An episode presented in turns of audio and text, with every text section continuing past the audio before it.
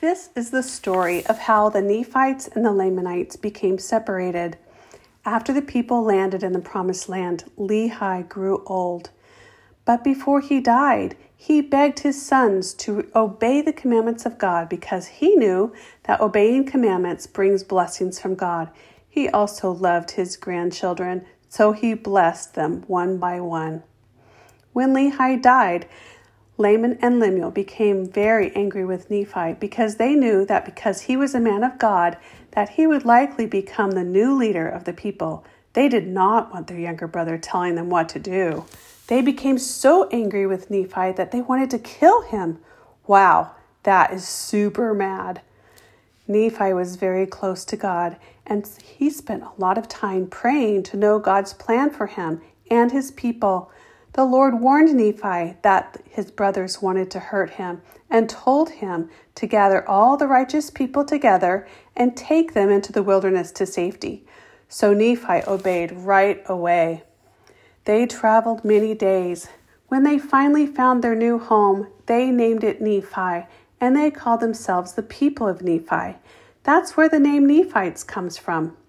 Do you think it was hard for Nephi or his people to leave their home? I think it must have been super hard to leave. But they obeyed the Lord because they knew He would bless them and keep them safe. And they knew Nephi was a prophet of God and would watch over His people with the Lord's help. We have a prophet today, and his name is President Russell M. Nelson, and he prays often to the Lord to know how to protect his people too.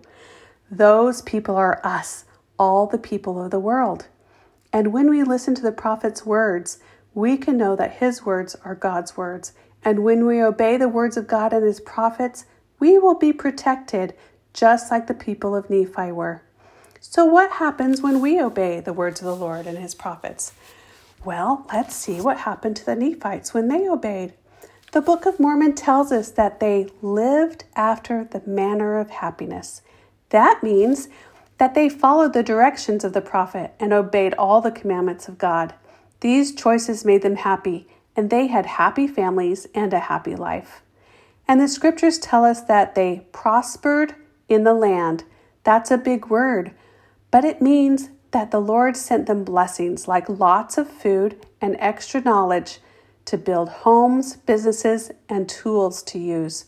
They worked hard like God says to, and they even built a temple for the Lord. The temple is a house of God, and we can make two way promises with the Lord there.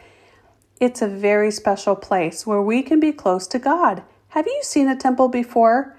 Maybe you and your family can visit a temple sometime and talk about it together.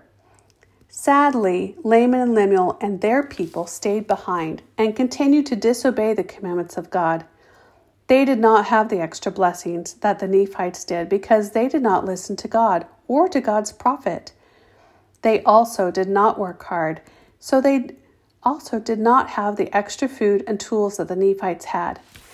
Do you think it's hard to obey God's commandments? Sometimes it might seem tough to remember to make good choices.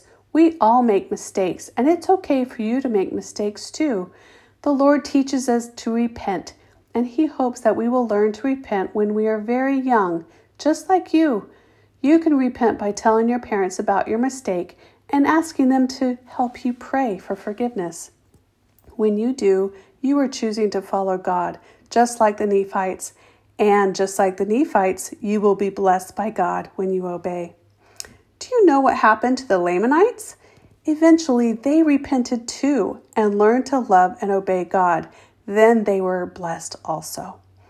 You'll have to listen to more stories to hear about that. Even though it's sometimes hard to remember to obey commandments from God, the Nephite story shows us that obeying brings blessings of happiness in our lives. I would rather be happy than sad, and I would rather have blessings in my life than not have blessings. You can remember the commandments by listening to the prophet, listening to your parents, and listening to your teachers. They will help you learn the commandments and know how to obey them. And remember, every time you make a mistake, you can make it better by telling a parent or teacher who can help you. I know that the stories of the Book of Mormon are true, and I know that President Nelson is a prophet, just like Nephi was long ago. I will follow the prophet so that I can be happy and so that God will give blessings to me and my family. Remember that I love God and I love you. Good night.